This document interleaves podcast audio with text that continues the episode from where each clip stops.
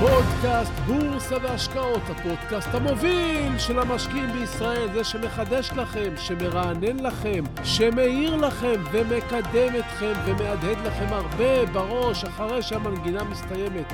הפודקאסט שמעניק לכם כלים להשקעות, לעסקים ולחיים, אז תאכינו מקום במוח, תאכינו מקום בכיס, כי אנחנו מיד מתחילים!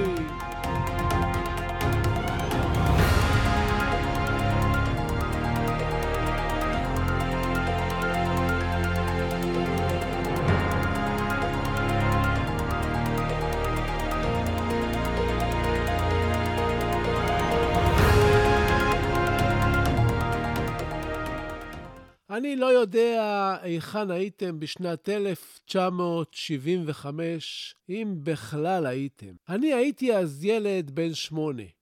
ילד עם ברכיים מצולקות מנפילות, ילד שנפצע מגדרות שעבר למרות שסימנו גבול שאסור. ילד כזה שנחתך ממוט ברזל ובמקום לעלות הביתה, הוא היה מניח עלי ירוק ורטוב על הסריטה המדממת, כי ככה ראיתי בסרט שטרזן עשה. ילד שמחפש אוצרות בבתים נטושים ומוצא, ילד שמצליח לקרוע את הנעליים עוד לפני שאבא שלו מסיים לשלם עליהם, ילד, ילד. כשאני מספר על הילדות שלי לילדיי, הם חושבים שהיא לקוחה מסרט הרפתקאות ישן. אבל ככה זה היה באמת אז. חבריי ואני באותם ימים לא ידענו גבולות. הסקרנות הובילה אותנו, ואף אחד לא היה שם כדי לספר לנו שלא נוכל להגשים את החלומות שלנו. אז פשוט הגשמנו אותם. שזה לא יישמע כאילו גדלתי בבית של ההורים שלי לא היה אכפת ממני. להפך, כל כך היה להם אכפת ממני, שהבנתי מהר מאוד שאם אני אספר להם את מה שקורה לי בשעות שאני מסתובב בחוץ, אני אראה את החצרות רק מהחלון. אז פשוט לא העסקתי אותם בצרות שלי. למדתי להסתדר לבד גם כשהסתבכתי והסתבכתי. התובנה הזאת אבל עזרה לי מאוד בחיים. לא היו אז מפות, לא היה אז ווייז, אבל כל חצרות הבתים ברדיוס של קילומטרים היו ממופים אצלי בראש. ידעתי איזה פרי גדל בכל חצר, מתי העונה שלו, מי גר בבית בו גדל הפרי הבשל, אם יש כלב בחצר, אם יש מנורה בלילה, ומה נתיב המילוט. בימים ההם לא היו קונים מנגו, גויאבו, תות עץ או שסק. היינו משיגים. תקופה אחרת. אחד המקומות האהובים עלינו היה גג הבניין. למרות שהוא היה נעול, מפתחות לא היוו בעיה עבורנו. וככה מצאנו את עצמנו מבלים בימי הקיץ על הגג, בערב. באותם הימים, על גגות הבניינים היו מיכלי מים ענקיים. משאבות העלו את המים מקומת הקרקע למיכלים העצומים על הגג, ומלמעלה, בכוח הכבידה, המים היו יורדים לברזים בבתים בכל פעם שמישהו פתח ברז בביתו, לשתות או להתקלח. מיכלי המים היו עשויים אסבסט. אסבסט הוא חומר אסור בשימוש היום. בימי הקיץ החמים היינו מסירים את המכסה של האסבסט, שהוא היה קל יחסית, ונכנסים לטבול במיכלים. כל אחד היה נצמד לצד אחד של המיכל העגול הזה, היינו שולחים את הרגליים קדימה וצפים כאילו היינו בתוך בריכה. זה היה עונג מושלם עבורנו. היינו על הגג בנתניה, אבל הרגשנו על גג העולם. לכל גיל יש את האוצרות שלו. לי תמיד קסמו ציפורים. אהבתי אז, ואני אוהב גם היום. אז היונים הלבנות שיגעו אותי. התורים המחזרים רידקו אותי. היונים החומות, האורבנים, ציפורי השיר, החוכיות, הבזים, כולם, כולם משכו אותי לנסות לתפוס אותם על הגגות ועל העצים, ולפעמים תוך סיכון חיים ממש, ובהצלחה ממש ממש מועטה. כל מי שראה שאני מנסה לתפוס ציפורים, צחק עליי ואמר לי, תשמע, זה בלתי אפשרי, הן עפות. אבל אני אף פעם לא אמרתי נואש. גם כשניסיתי לתפוס ולא הצלחתי. לא התייאשתי, לא הפסקתי, ידעתי אז באינסטינקט את מה שאני יודע היום במודע, אין דבר כזה כמעט שאי אפשר. עוד לא מצאתי את הדרך, אמרתי לעצמי, אבל בטוח שיש דרך, והמשכתי לחפש. יום אחד שמעתי על המילה תרדמון. מישהו אמר, סיפר, שבעזרת החומר הזה תופסים ומבריחים יונים באסמי המושבים. התחלתי לברר, לשאול, וכמה ימים אחרי כבר מצאתי את עצמי בעיר, בחנות שמוכרת ציוד לגננים. אוחז בשקית, שעליה כתוב תרדמון. על האריזה היה כתוב שיש לבשל את החומר הזה בסיר עם דורה, שהיא תערובת זרעים ליונים, להניח להתקרר ולפזר בשטח הרצוי. שעה לאחר מכן כבר בישלתי מעל מדורה קטנה בשדה, בתוך פח של זיתים, דורה ותרדמון. חיכיתי שהחומר יתקרר, ועליתי לפזר אותו בגג. בהתחלה לא קרה שום דבר, אז הלכתי לשחק כדורגל. שעה לאחר מכן הגיע אחד הילדים הקטנים ובידו ציפור שתפס. תראו, תפסתי ציפור. עזבנו הכל והלכנו לראות את הפלא. התרדמון נזכרתי, ורצתי לגג. מתנשף מריצה במדרגות של חמש קומות, הגעתי למעלה, ולפניי נפרס המחזה שכל כך חלמתי עליו. ציפורים רבות, יונים, בזים, עוד כל מיני סוגים שאפילו לא ידעתי את שמם, ישנו שנת ישרים על רצפת הגג. ללא תנועה. העולם כאילו קפא. התרדמון היה חומר הרדמה שהיום הוא אסור בשימוש, אבל אז, בשנות ה-70 של המאה הקודמת, מכרו אותו חופשי. אתה מערבב עם האוכל, הציפורים אוכלות, שמה הרדמה פועל, והן נרדמות כמו קסם. אספתי את כולם, הבטתי בהן, ליטפתי אותן, הן היו כולן שלי. זכיתי בפעם הראשונה בחיי בכל הקופה. זה היה כמו רגע התגלות מופלא, רגע קסום של משהו שאמרו לי שאי אפשר. אחרי חצי שעה הציפורים התעוררו, ושחררתי את כולם. גם לשחרר צריך לדעת. הן עפו בשמחה גדולה, ואני שמחתי שראיתי אותן שבות למקומן הטבעי. וגם קצת הצטערתי על הצער שאולי גרמתי להם כשהם ישנו שם ואולי נבהלו.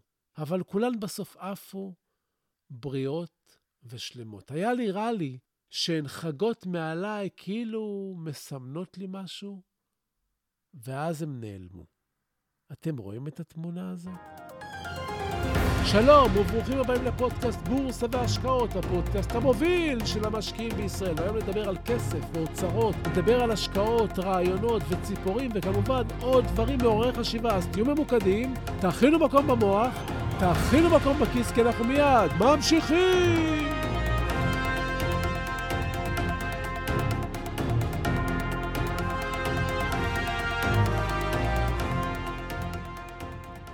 אני כן יודע היכן הייתם במרץ 2020 כשהקורונה התפרצה, וראיתם לפתע את כל המניות נוחתות על הגג ונרדמות בנקודה הכי נמוכה שלהן. זה מחזה נדיר.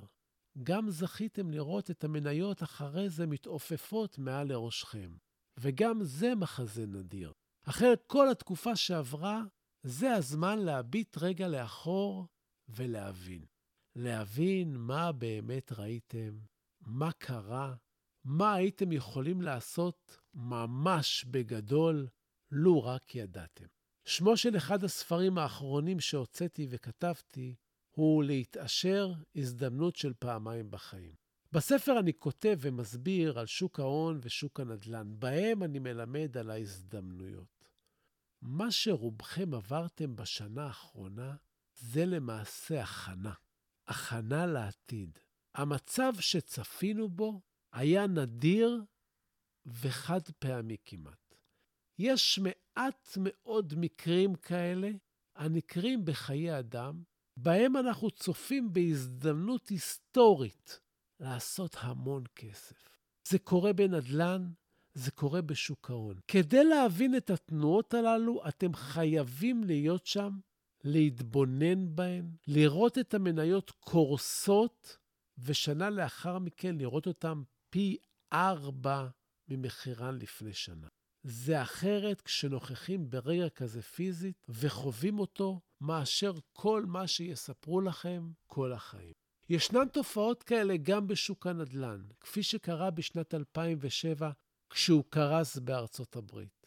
היו מקרים כאלה גם בבורסות. זה קרה בשנה שעברה, זה קרה בשנת 2000, זה קרה ב-1987, זה קרה ב-1929. בשנת 2000 רכשתי דירות בבאר שבע ב-15,000 דולר ובמימון של 90% משכנתה. כלומר, באתי עם 1,500 דולר וקניתי דירה. המקרים האלה נדירים. אלה בדיוק הנקודות שאפשר להתעשר בהן. הנקודות הללו מועטות מאוד לאורך חיינו, ועלינו לראותן פעמיים. פעם אחת כדי להבין, ושנים אחרי, כשזה יקרה שוב, להבין, לדעת ולפעול בגדול. רוב האנשים לא יצליחו ולא יעשו דבר. רוב האנשים שאתם מכירים מתייחסים לירידה כזאת ועלייה כזאת בבורסה כמו לשמש ולגשם. משהו חולף, עובר, לא משהו להתעכב עליו. אם תהיו חכמים, תשימו לב, תבינו מה היה כאן, תפנימו מה קרה כאן, בסיבוב הבא בשוק ההון תוכלו להיות באמת עשירים. החוויות שלכם חייבות ליצור בכם תהליך מעמיק של למידה. האדם הוא יצור לומד, אבל חלק גדול מהדברים עוברים לנו מעל הראש, ואנחנו לא מפנימים ולא לומדים מהם כדי שנתעשר באמת. כל חוויות הילדות שלי עיצבו אותי, ולמדתי שהכל אפשרי, או לפחות כמעט הכל. ורק צריך למצוא את הדרך ולא להתייאש. כמו אז, גם היום. תמיד היו מומחים מטעם עצמם שניסו לומר ולספר מה אפשר ומה יהיה, ועם השנים למדתי פעם אחר פעם שהם טועים יותר מאשר הם צודקים. הנה אתם משקיעים בשוק ההון, ולא פעם מגיח מומחה מטעם עצמו ונותן סקירה מדוע השוק ירד במאי, ומדוע הוא יעלה ביוני, ומדוע ביטקוין זה הדבר הכי גדול שיש, ומנגד יבוא מישהו שיאמר שהביטקוין זה בועה, ואתם מתבוננים מסביב, ולא יודעים למי להאמין. כמו ילד שמביט בלהקת יונים לבנות על הגג, ומומחה שעומד לצדו ואומר לו, אין לך סיכוי לתפוס אותם. אז אומר, אני עוקב אחרי השווקים צמוד צמוד, וגם קורא מה אומרים הפרשנים. אם הייתי מאזין לרובם בפברואר, מרץ ואפריל בשנה שעברה, לא הייתי מצליח. שמעתי בעלי שם מספרים שהשווקים עוד ירדו, שהמניות לא תתאוששנה, שהעולם הכלכלי נגמר, ועוד ועוד. היו גם מעטים שצדקו, שניתחו את הדברים בצורה טובה. פורבס אמר פעם, אם אתם רוצים לדעת מה שווה תחזית של אנליסט, תקראו מה הוא כתב על השוק לפני שנה. אני מציע לכם לגשת לכתבות שפורסמו במרץ, באפריל, במאי וביוני 2020, ותבינו בדיוק על מה אני מדבר. תעשו את זה. אל תעשו לעצמכם הנחות. אז למי להאמין? אתם שואלים, ובצדק. אני אתן לכם שתי נקודות על מנת שתוכלו לאבחן למי כדאי כן לשמוע יותר ולקחת לתשומת לבכם את מה שהוא אומר ולמי פחות. אבל תמיד תזכרו שאת ההחלטות עליכם לקבל בעצמכם ולא להסתמך על אף אחד. אתם חייבים להגיע לרמה של הבנה כזו שתוכלו לקבל את ההחלטות בעצמכם. אבל תמיד גם תאזינו. אז למי להאזין? ראשית, האזינו לזקני השבט. בעבר הזקנים בכל עדה היו נחשבים החכמים ביותר והידענים ביותר. מאז הגיעה הטכנולוגיה ושיבשה מעט את הדברים. והצעירים שמחליקים מהר על מסכים נחשבים מעודכנים יותר ויודעים יותר. אבל זה נכון חלקית. כי לניסיון העבר יש ערך שלא יסולא בפז. האזינו לזקני השבט כשהם מדברים על שוק ההון. האזינו לוורן באפט, האזינו לצבי סטפאק, האזינו לגלעד אלטשולר, האזינו לריי דליו, האזינו לאנשים שחיים את השווקים עשרות שנים. הם יודעים יותר טוב מכולם. הם ראו הכל כבר בפעם השנייה והשלישית והרביעית. יש היום לא מעט גורואים בשוק שלא עברו אפילו גל אחד בשוק של עשר שנים, והם לא יכולים, לצערי, ללמד את מה שהם לא יודעים, למרות שהם בכל זאת מנסים.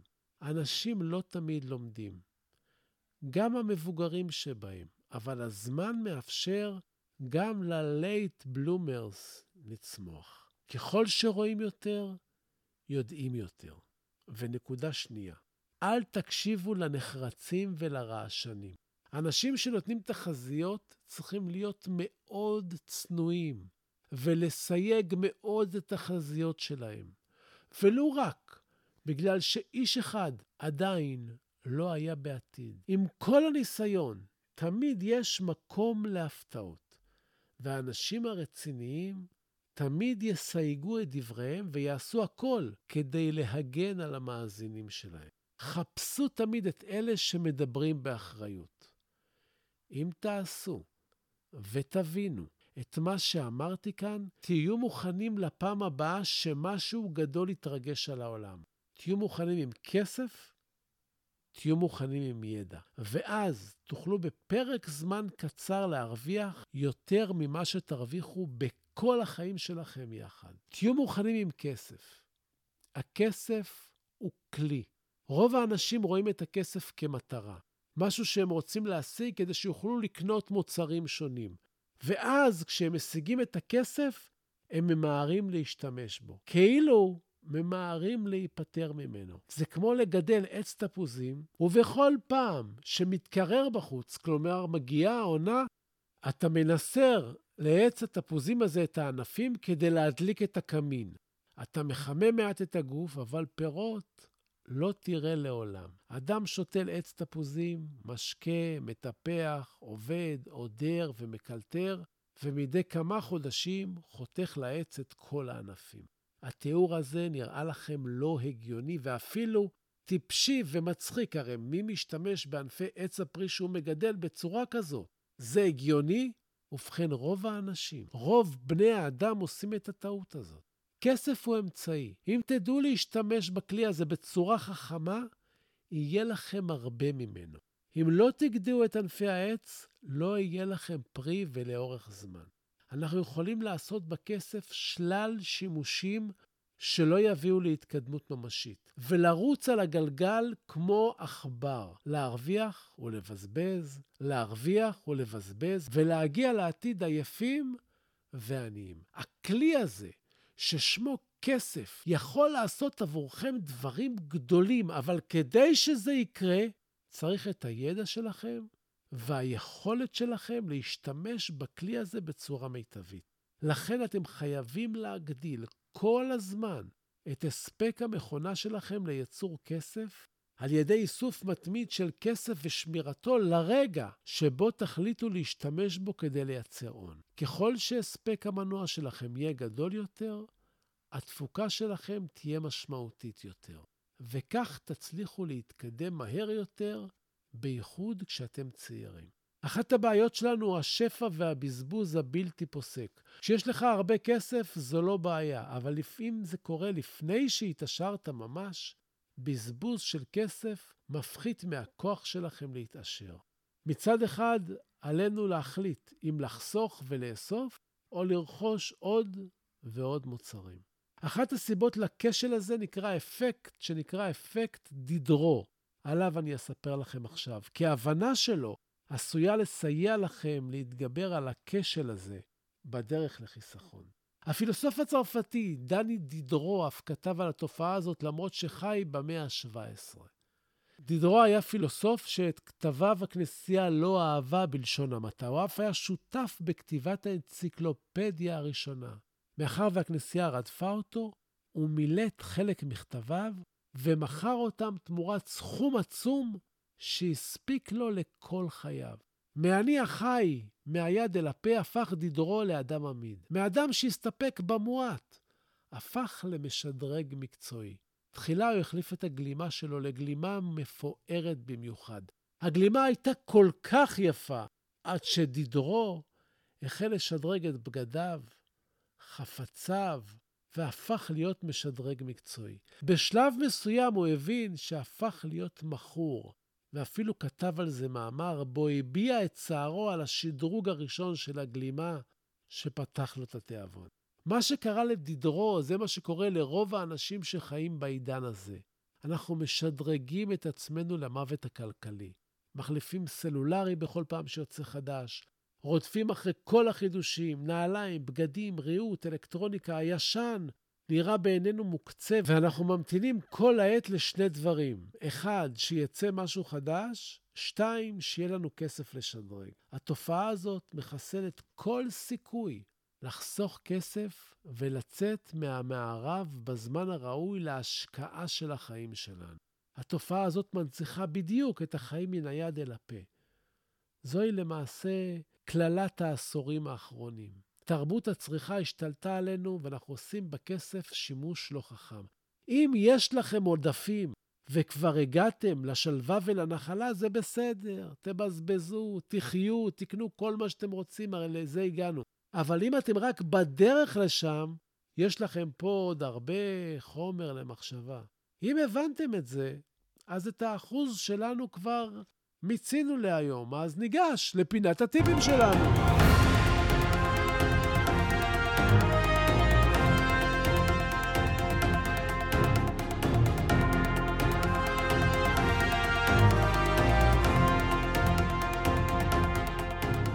שעוקב אחרי דף האינסטגרם שלי ראה את הסרטון של התוכי שלי שהעליתי השבוע, קקדו אמברלה. אני אוהב ללמוד, ואני לומד מכל דבר. אחד הדברים שרציתי לספר לכם עליו קשור לתוכי שלו, ששמו אגב הוא נתן.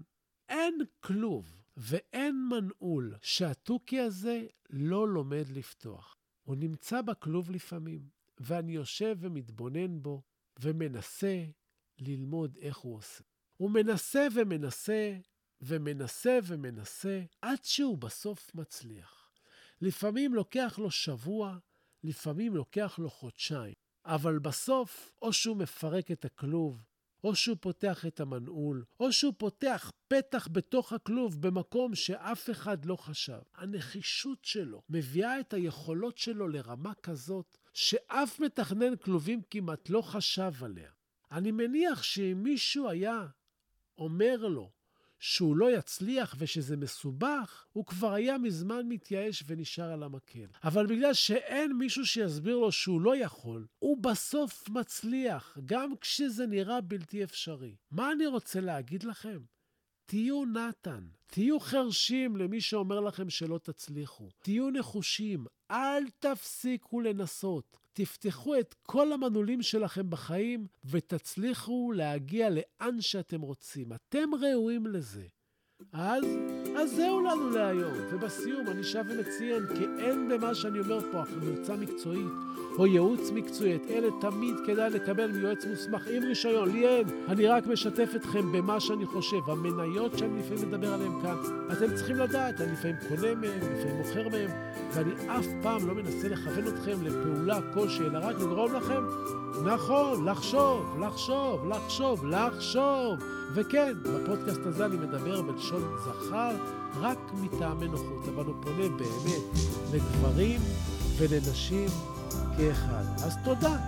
תודה להילה ברגמן שעורכת, מאירה ומפיקה וגורמת לפודקאסט הזה להיות. תודה לכם על התגובות החמות, תודה על השיתופים, תמשיכו, אנחנו גדלים וזה נפלא. ועד הפגישה הבאה שלנו אתם מוזמנים לשמור איתי על קשר, לבקר באתר האינטרנט שלי סודות.co.il, לעקוב אחריי באינסטגרם, סודות, קו תחתון בורסה באנגלית, תגיבו, תשאלו, תעלו נושאים ואני אחזור לכל אחד ואחת מכם. סמנו שאהבתם ותשלחו היום את הפודקאסט לעוד כמה חברים, למשפחה, כן. אני רוצה עוד מאזינים, תעשו השתדלות, תפיצו, ותודה רבה שהאזנתם לי. הלוואי שתתעשרו בקרוב וניפגש בקרוב.